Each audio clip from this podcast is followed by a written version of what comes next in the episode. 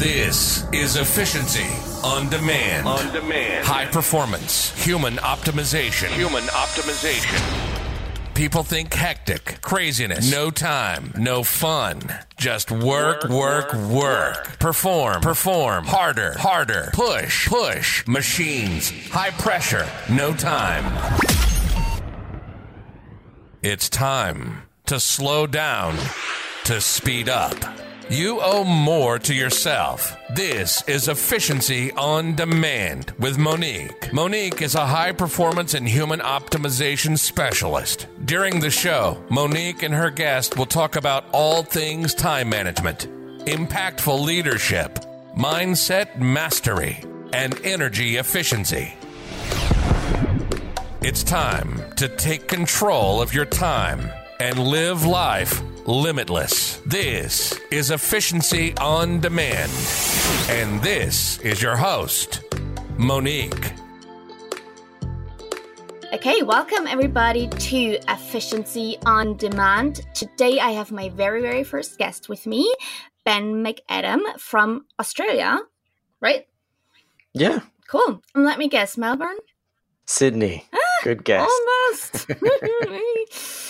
every time I guess Sydney, I'm like, no, sorry, I'm from Melbourne. And I'm like, oh, well, you know. it's a coin flip. Yep.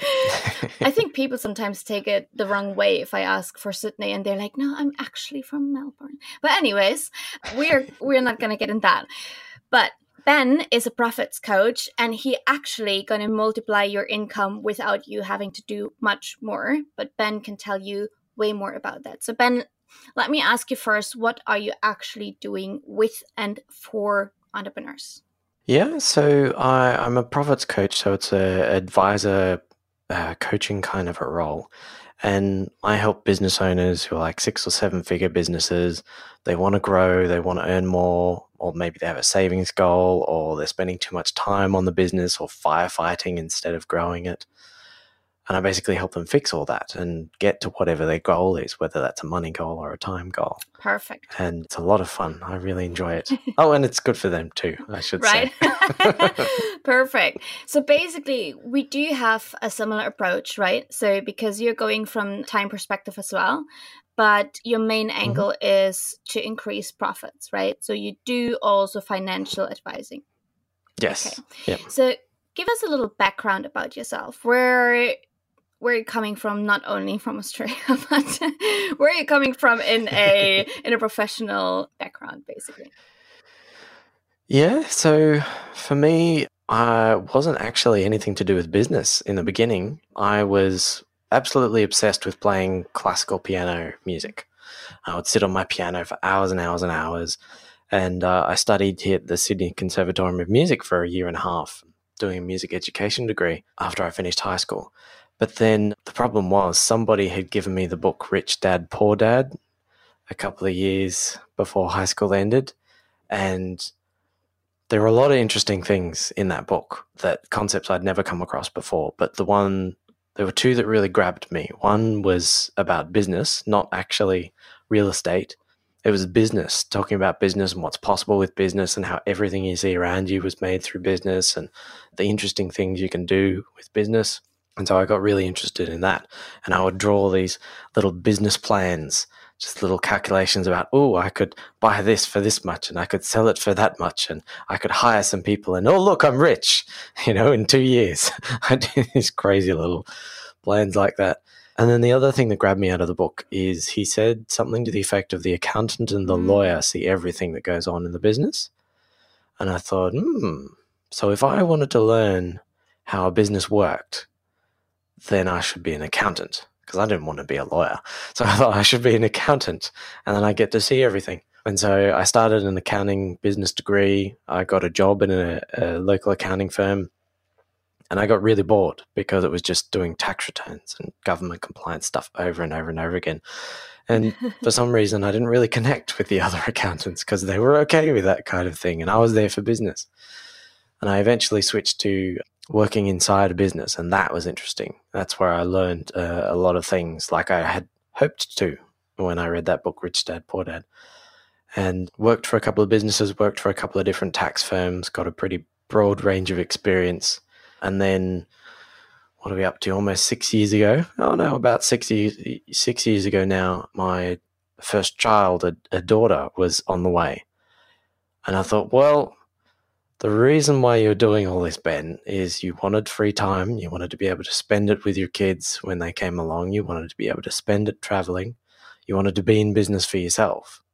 There's kind of a ticking clock now with, the, with the child on the way. So um, I ended up uh, fast tracking and starting my own tax practice. And while my daughter was was born, all around that time, so I was spending time with her and growing the tax practice at Yeah. the same time. So I had to be pretty productive because I wanted every waking moment to be spent with her. But then about six months later, I started a online bookkeeping business with a with a co-founder, and so with two businesses and a child I wanted to spend a lot of time with, it's like I I like to think I got fairly good at productivity that works for me, but I've refined my Mhm. approach over the years since then and sold those two businesses. So I'm just focusing full time now on the profits coaching, which is more where I wanted to be, and it it allows my life to be the way I like it, and I get to spend time with my kids. I get to go to their school things. Yep. Um, I get to take time off during the school holidays and do interesting things with them. Awesome. Mm. That sounds amazing, especially because it's very funny. You probably don't know, but you're coming from that classical piano th- side. Mhm. Um, we have a similar, like, that's a similar background for us. I'm coming Oh. from the ballet kind of side. okay. So I've been a semi-professional ballerina, and it's very interesting to see Nice. that um, that some people come from like a classical music background and then be like, you know, and I feel like it has a lot to do with the discipline you're learning in classical music or ballet as well, because I don't think that ever someone who hasn't been doing anything with like for example piano if you don't practice every single day for hours you're not going to get good at it Mm. like it's not you're falling out of the heaven or you or i was about to say like where you're actually coming from but we all know that um, that you know you know your mom bringing you into the world and then uh, you're actually good at piano. Like there's there's no way that's what happens. Like there's obviously people with talent but if you don't practice enough and if you don't have discipline then it's not going to happen. And same as ballet. Like it's Mm. it's a practice to death basically Yeah. And it was interesting when I was studying, there were like world class musicians teaching there and, Mhm. and regularly performing there. But mainly it was the fact that seeing how those people behave and how they spend their time was really interesting. Like in between the lessons with their students, you know, a lot of the piano teachers were in their studio practicing for some upcoming recording or performance.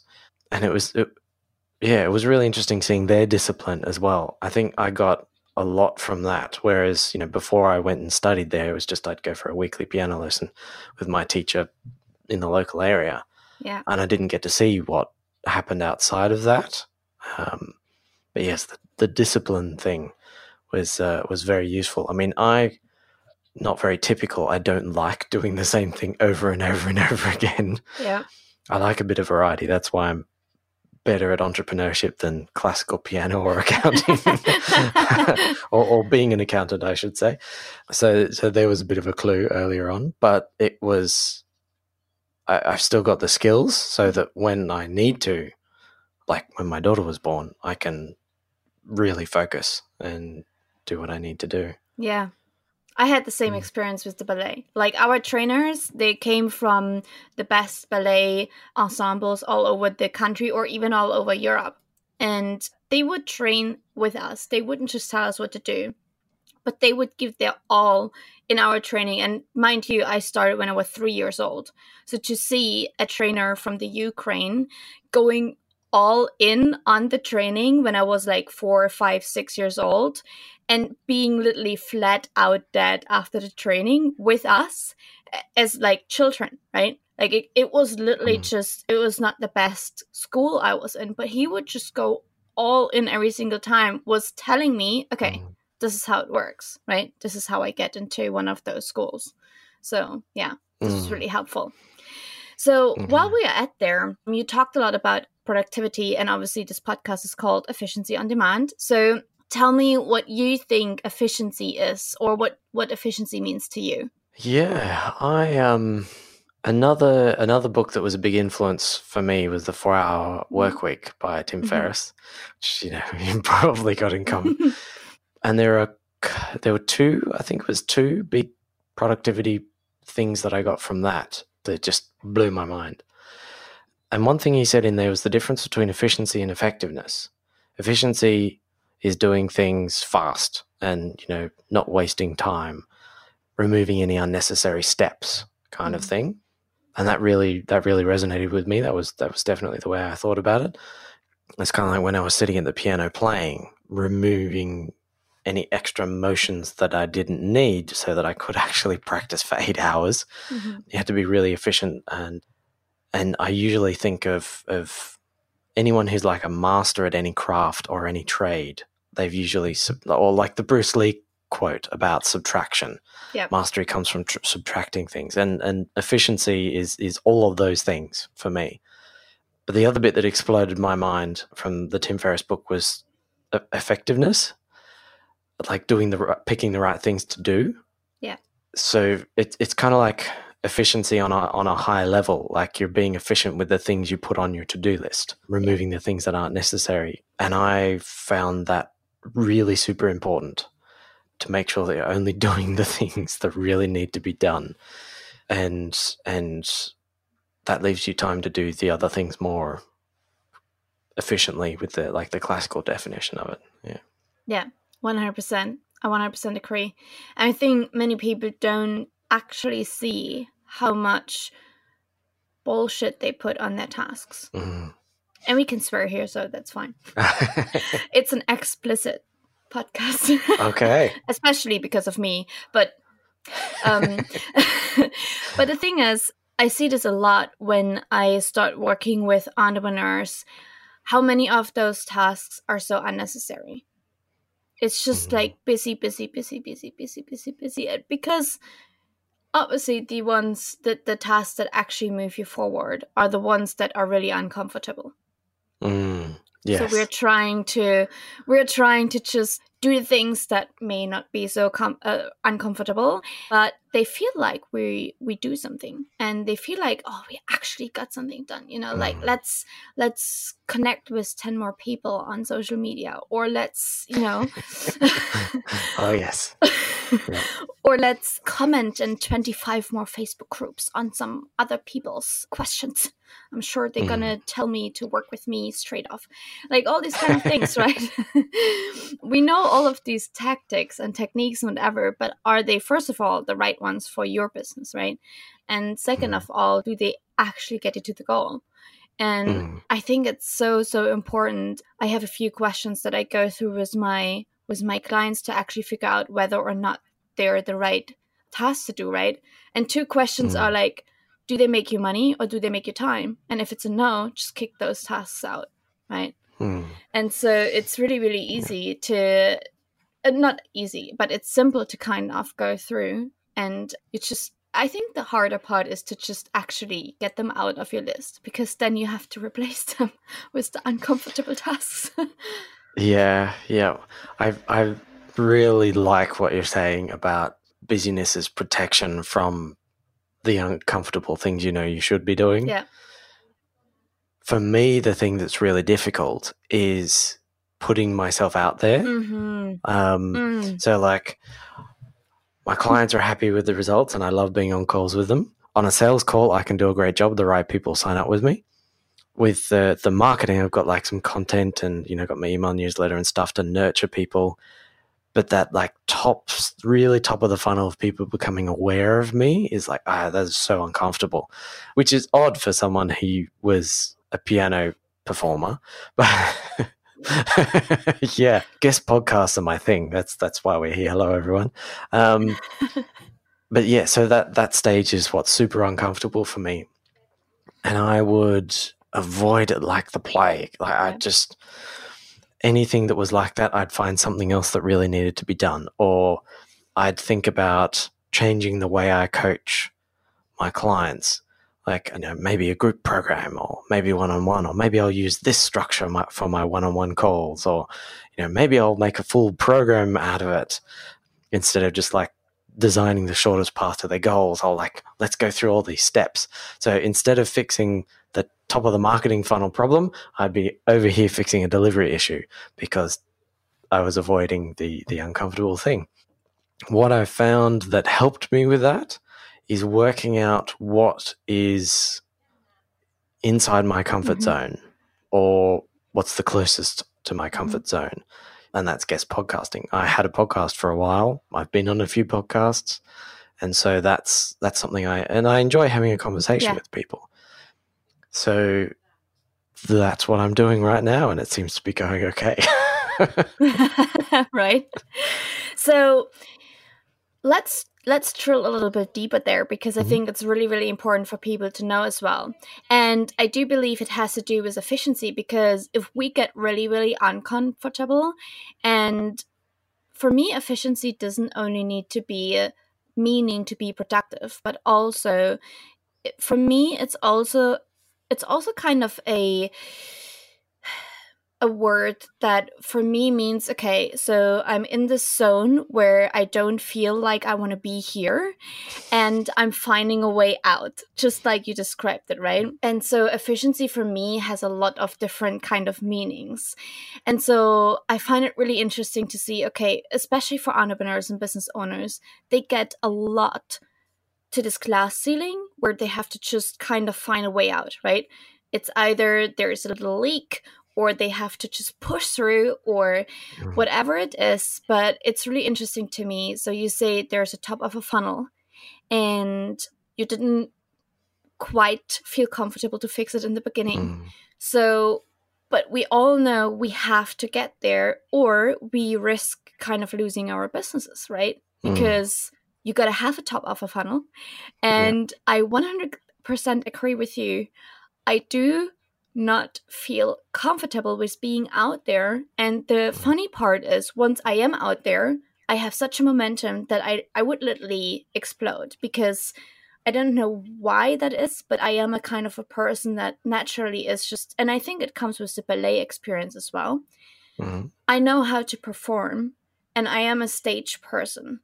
But for me, it has a different background of why I don't feel safe doing that anymore. And Mhm. I'm fixing that now, or I work through that now. But it's still, as soon I am out there, and actually a lot of people come, and they're also the wrong kind of people coming with their D pics and everything like this. And then I'm like, Ah, oh, uh, no, I did, no, no, thanks. I, nah, mm-mm, no. Not that you see much on those pics, anyways, because it's tiny. to look at. yes. I'm just, uh, you know, most, uh, anyways, but this is too much detail. But, uh, but I'm just saying, it's, it's, it, you know, the unsolicited, unexpected message that you get there is, is, Mm. is punishment enough. Let's just say that. Yeah. So the It's it's it's similar. Sorry, sorry to interrupt, but it's similar to one of the things that has stopped me putting myself out there. Not because I'm going to get those kind of pictures, Mm. but like just negative Mm. reactions or or messages I don't want. So worried about that kind of Mhm. thing, and the problem with like with the with the ballet and with the classical piano is that it gives you a ridiculously high attention to detail and a, a bit of a critical mindset. a bit, just a bit. Um, just a bit, yeah. It's like, oh, I was, I was, my, my arm was half an inch or a, a couple of centimeters out from where it should have been. Oh, the whole thing is ruined. And, and yeah, for me, with the piano, it's like, oh, I didn't hit that particular key out of the thousands of notes in that whole piece I was playing. That particular key was just, mm. oh. So yeah, there's a, there's a critical mindset we've got from from that background, and there's always been an external party judging us, whether it's an audience or it's a teacher or it's a, a an actual judge in a competition, and so that that can take a lot of shaking off. And I've had to do a lot of work on that for myself, and that's been pretty helpful. But it has taken longer than I would have liked. Yeah. Yeah. but eventually, I, I kind of, with a lot of stretching of the comfort zone here and stretching of it there. Like I've I've spoken at a couple of conferences. I flew into state to speak at a networking Mm. event.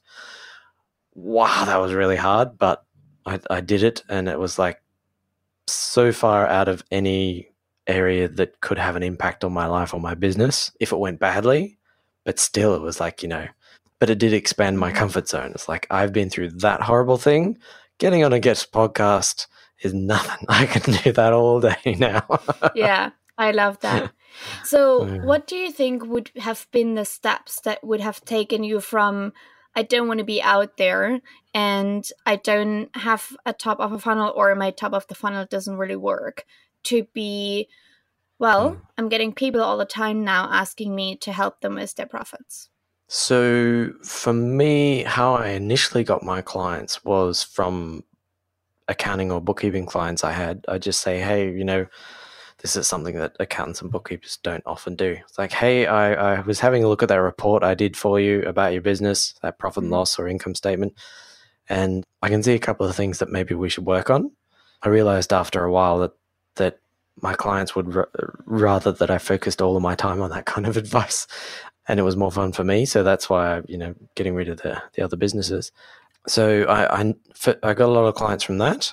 I also got a lot of clients from networking, like being at conferences, like the the Dynamite Circle group we're both a member of, runs you know a number of events through the year, and all of them usually have a mastermind session where you're, for those who don't know, listening, it's like where you're sitting around the, the table with up to eight business owners you each have half an hour to talk about a challenge and you get advice from the others, advice and questions from the other business owners on the table. That has turned out to be a fairly good way to get clients because people see how helpful I can be and they're like, hey, we mm. should talk some more. I'm like, great. Because I thought I was just here among Yeah. among peers and friends. So it didn't feel like a performance kind of a thing. It didn't feel like I was putting myself out there. And the same thing at the conference. Like you just go Mhm. I just go chat to people, and it's a conference about business, so that's what we're all talking about. And I give a couple of sessions, and they're like, "Oh, maybe we should talk." So just doing those sorts of things where I'm not actually putting myself out there, but people can happen to notice how helpful I am was kind of like my baby step, I think.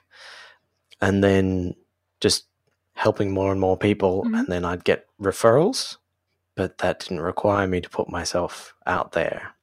So for two years or more, I did that. Um, Totally avoided putting myself out there. And while I was regularly going to conferences and, and things like that, I had a steady enough stream of leads that I was able to just hide from the thing I didn't want to do. Yeah. Um, but I want to help a lot more people than I can help with that kind of thing. I also want to earn a lot more money, and I don't want to just like charge outrageous fees to a, a small group of clients to get that. So I realized, okay, this is about beginning of last year when I was sitting down, I was reviewing my you know New Year's resolutions. What do I want to do this year? What sucked about the previous years that I need to fix? That kind of thing. When I was doing that at the beginning of last year, I said I said to myself, "All right, Ben, it's time to stop avoiding marketing. You teach your clients about this stuff. It's time to take your own medicine."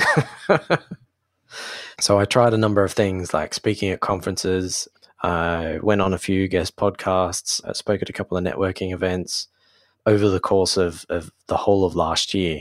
I think that was maybe 10 or 15 times I was putting myself out there over a Mhm. whole year, which is not very much.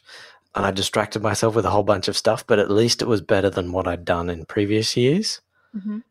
And then just as I keep doing these things and I have this, you know, oh my God, that really sucked. That was so far out of my comfort zone. Why am I doing this? As I had that torturous experience, each time it, it sucked less. Yeah. Um, and so then my resistance to doing it again gets less and less. And it's like this snowball effect. I hate the snowball because it takes so long to really get going, but I'd probably still suck at marketing if not for the snowball effect. I feel it's to be honest, like just for the people who are listening, and I feel this should resonate with almost everyone. Isn't it ironic how we can give advice and be the best in giving advice because it works so well? And then we are the ones who are standing here and be like, yeah, if it only would work for me. yeah, yeah. Uh, a number of people I've talked to, and I said, "Man, I can't get past this marketing barrier. This, this, whatever's going on in my head about it." And they said, "Okay, you're a coach. Take out a piece of paper. You're going to have a little coaching conversation with yourself. On one side, you write your thing, and on the other side, you write what you know you, the coach, says." And there are a few swear words on the page in both directions, but it was really helpful. What I've noticed, I mean, part of the appeal of being an advisor is that I'm not in the arena, Mhm. as Brene Brown would say. Mhm. There's a lot less risk. So that's part of the reason. I mean, the majority of the reason is that I like helping people, um, and I can do more this way than than other ways. And every now and then, I get so focused on being the advisor and being the coach for my clients that I forget I've also got to be the brave business owner of my own business and continue pushing myself out of the comfort zone. I forget who said it, but business is one of the greatest personal development programs out there Yeah. because it, it keeps pushing you outside of your comfort zone, not just like giving you opportunities to go, but it's like you there are like barriers to growth at various stages of a business that people get stuck at because there's a particular mind block that they refuse to move past or can't Yeah. move past on their own. Um, Yeah. It's kind of and like the further we get, the more glass ceilings we have to break. Yes, there's always a new one. There's always a new mental barrier or Yeah. or, or internal issue to, to, to get through. through. Yeah. Yeah. And as you just mentioned, Brene Brown, I love her exercise. And I actually just wrote about it yesterday. The story I tell myself right now is. So she uses Mm. that to actually raise awareness for yourself that your thoughts and your emotions that you attach to these thoughts are actually just a story that you create. So, neuroscientifically, emotions only last for 90 seconds. The sensations in our bodies arise, they peak, and then they just dissolve. And it takes around 90 seconds. Don't use a timer, it's more or less, right? but uh, there was, uh, I think, Jill Bolte Taylor. She's a neuroscientist, and she has found that emotions themselves in the brain and in the body they don't last longer than 90 seconds what does make emotions stick is the stories that we attach to them because we want to we want to explain we want to justify them we want to try to repel the judgment that we feel about those emotions and all this kind of things right?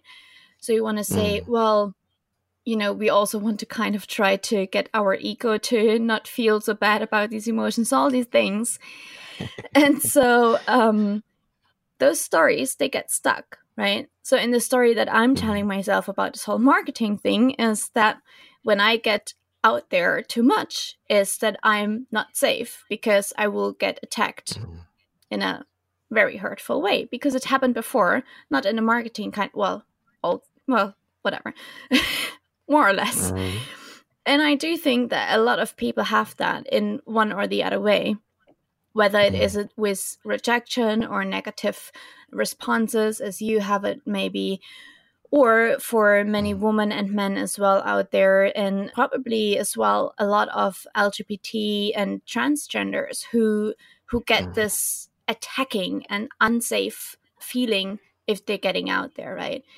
And I feel like Mm. um, if we can create a different story, which I'm doing right now as well, and I'm doing this for way too long, as you, it's taking so long, It does, but it's worth it. It's worth it.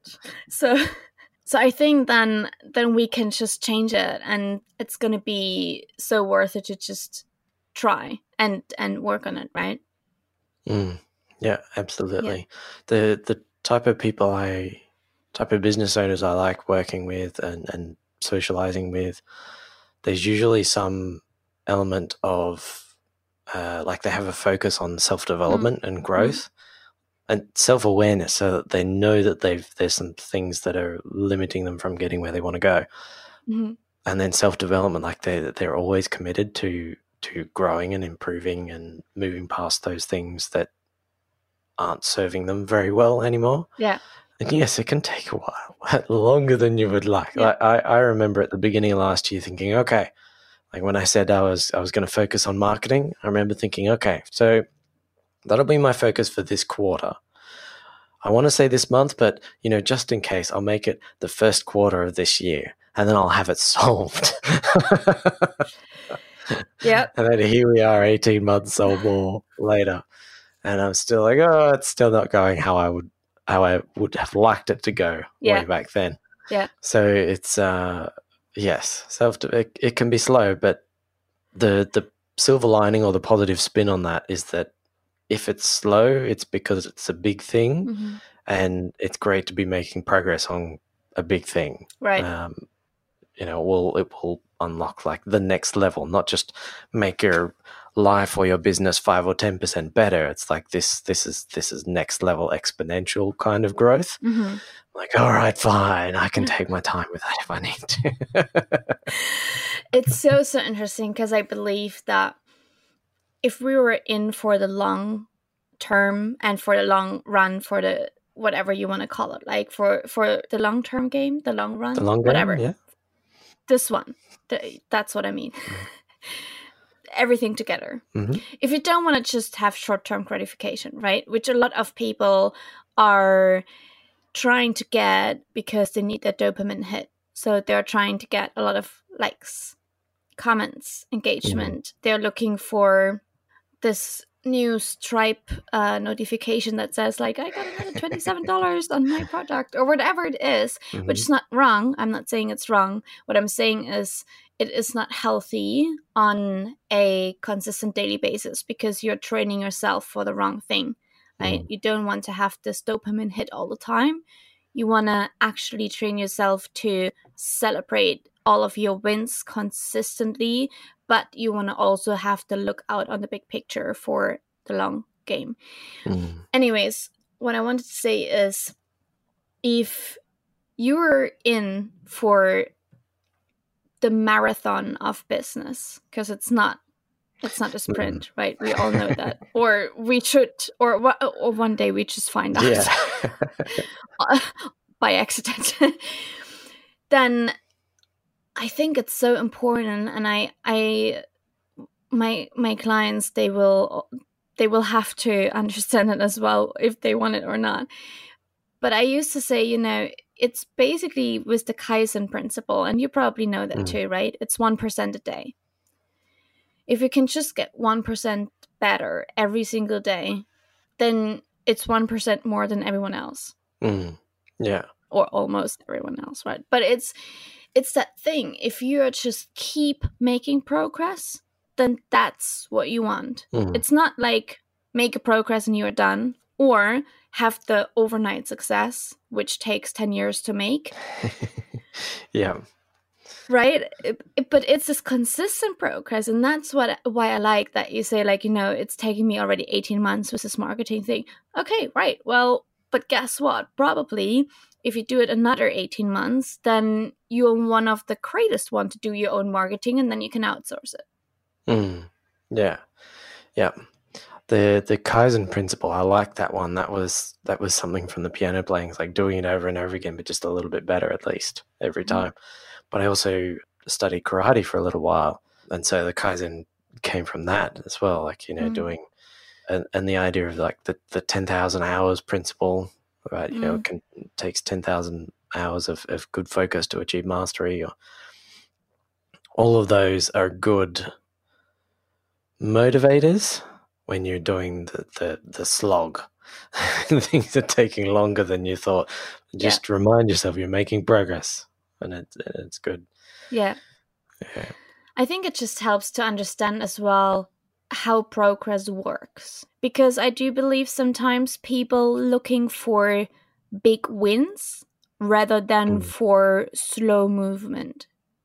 And I believe that slow movement in the right direction, but steady and consistent, gives you more because it's basically like weight loss. I think that's the that's like the thing that you can that you can have visually in front of you, right? So if you lose weight, if you Mm. lose 30 kilo or like 60 pounds or whatever it is in three months, then you can almost bet it comes back some way because you lost it so fast and probably not in the most healthy way.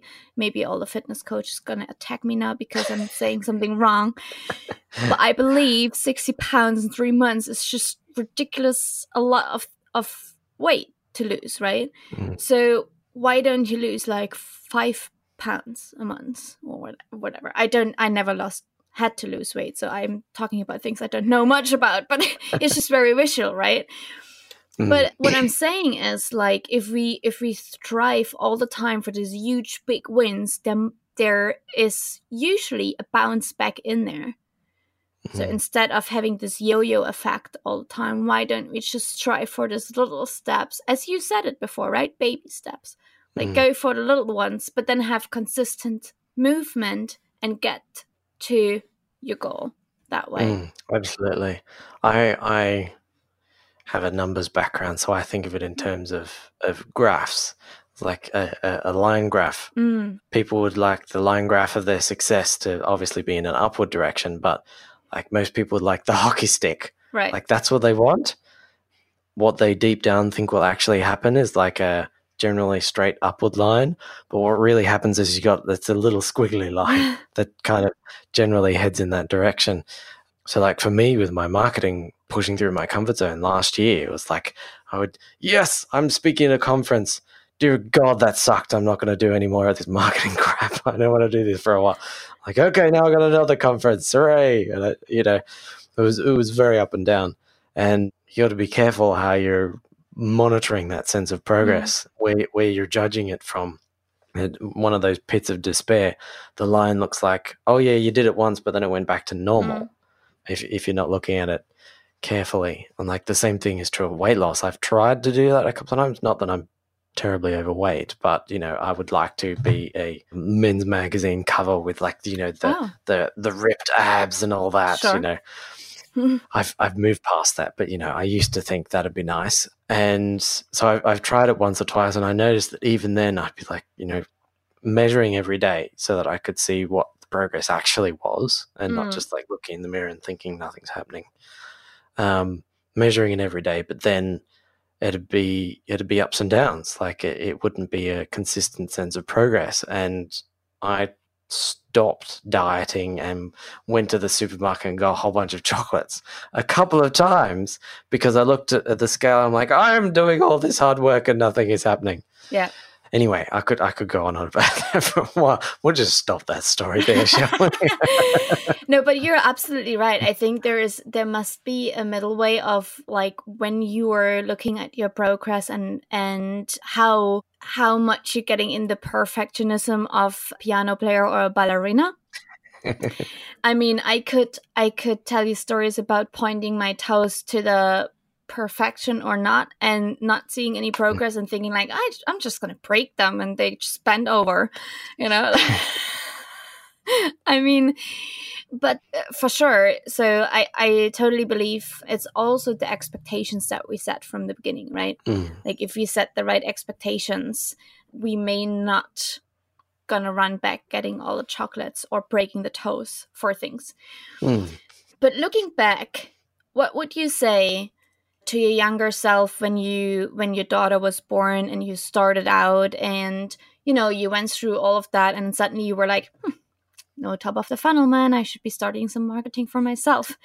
So in all of these situations where you had to be like really really efficient what would you say for yourself would be three really actionable steps Mm. that worked for you and that you would repeat over and over again to get you out of this pit or get get you out of this inefficiency if you want to call it that way Yeah. Okay. So, I mean, there's a temptation whenever anyone asks the time tra- time travel question, or when you start thinking about it, it's like you want to go back to your past self and you want to give them the winning lottery numbers. oh great Like, tell them exactly what worked. Yeah. But I think it would be better to instead give the principle of you know, you can't win the lottery if you're not buying tickets, as opposed to giving someone a winning lottery. That's not the best example, but so for, so for me, I wouldn't go back and say, hey, this marketing approach is going to work, do this tactic, and everything will be fine. Exactly. Um, yeah, I, I would instead say probably the two things of focus on what you're uncomfortable doing Mhm. but needs to be done hmm get better at get better at pushing through that uncomfortable feeling because that's where your success is Mhm. eliminate things that you don't actually need to do i mean young ben i i I know how we work. We like trying new things every so often. We have a need for a certain amount of variety, but don't let that get you a full to do list, focusing on things that aren't important and that too much fun uh, is is a bad thing. There needs to be a certain amount of discomfort on the to do list as well. Yeah. So yeah, I'd, I'd, I'd probably say those those two things of do the uncomfortable things that need to be done, eliminate things that don't need to be done, and commit to slow progress or be okay with slow progress at Mm. times. I love that. I think yeah, just be just because you know you don't want to quit too early when you're actually onto a good thing. That's right. yeah. Oh my god. Don't. Uh, let's not get started on that one. yeah. Awesome. Ben, Mm. where can we find you? What can we find there when we go there? And is there anything else you want us to know? Yeah, so I have a website and a Facebook page. I'm also on LinkedIn, but not many people are. Um, uh, Why is that? so the, the website is profitscollective.com. So Mhm. there's an S hidden in the middle there, profitscollective.com, and also on Facebook as Profits Collective. What I have on my website, there's a, an opt in there. It's called a quick profit hunt. It's oh, like a 10 to 15 minute exercise where you can find more profit without having to sell anymore. Good. Well, without having to sell more, I should say. You still have to sell, Right. but yeah, you get the idea. yeah. So that's there. I've also got a few other short exercises uh, as well, but uh, that's the main one that usually helps people because they tend to get trapped into either they don't have enough time or they don't have enough money or both. This catch 22. So I figured if I create a short, simple exercise that helps them get more money, then, then they can use the money to fix the time problem. And, you know, it's the, it's the lead domino to fix the, the challenge they have. Wow, when I say it like that, I feel like I should be charging for it if it's going to anyway, it's free. it's free on the site. Um, so oh, I suppose parting thoughts. What do I want to leave people with? Yeah, probably the three pieces of pieces of advice I would give my younger self. I think applies to a lot of people. Yeah. Yeah, just uh, do the uncomfortable things that need to be done. Be happy if it takes you a while to get past those things, and get rid of the stuff you really shouldn't be doing. It's a waste of your time. Like get rid of the busyness. Focus on being productive. Yes. Ben, mm. thank you so, so much for coming on. Everyone who listens to this episode should be checking out profitscollective.com. and uh, we will have the links down in the show notes below and uh, linked up wherever you are listening to us and watching us, maybe, because we're going to have little video snippets on YouTube as well. and if you have any issues with money or time, you know where to go for money, to Ben for time, to me, or the other way around. Don't come to me for money. come to me for time, not for money. Yes. good. um, for money, Ben has all the solutions, and for time. So just hit Ben up. Do the profit hunt. That sounds amazing. I'm gonna do this as soon we hang up here, actually, so I can check out some profit and tell you more about it in the show notes. If you have any questions, you know where to find Ben on Facebook and on LinkedIn if Mhm. you're there. If not, just make a profile, you know, and um, hunt him down. and if you have any questions, guys and girls, and everyone in between, you can come on and uh, comment down below. I think that works for most of the platforms. So we should have been covering everything in our first episode. Thank you so much for being my very first guest on Efficiency on Demand. That's all right. It was a pleasure, Monique. Thank you. And well, we'll be chatting soon again. All right, everyone, this was Efficiency on Demand. If you want more, you should be subscribing right now because we are going to bring you more background stories of business owners and entrepreneurs who have been very efficient in their lives or business and will tell you more about it. I'm going to see you and speak to you, I guess, next week. You've been listening to Efficiency on Demand. On demand. We hope you've learned about your ultimate potential, how to control your time, how to create some clarity in your crazy life, and how to live life limitless. Limitless. If you haven't already, make sure to subscribe to the podcast and please follow on Instagram at Secret Weapon to Efficiency. We'll see you next time on Efficiency on Demand with Monique. Remember, slow down to speed up.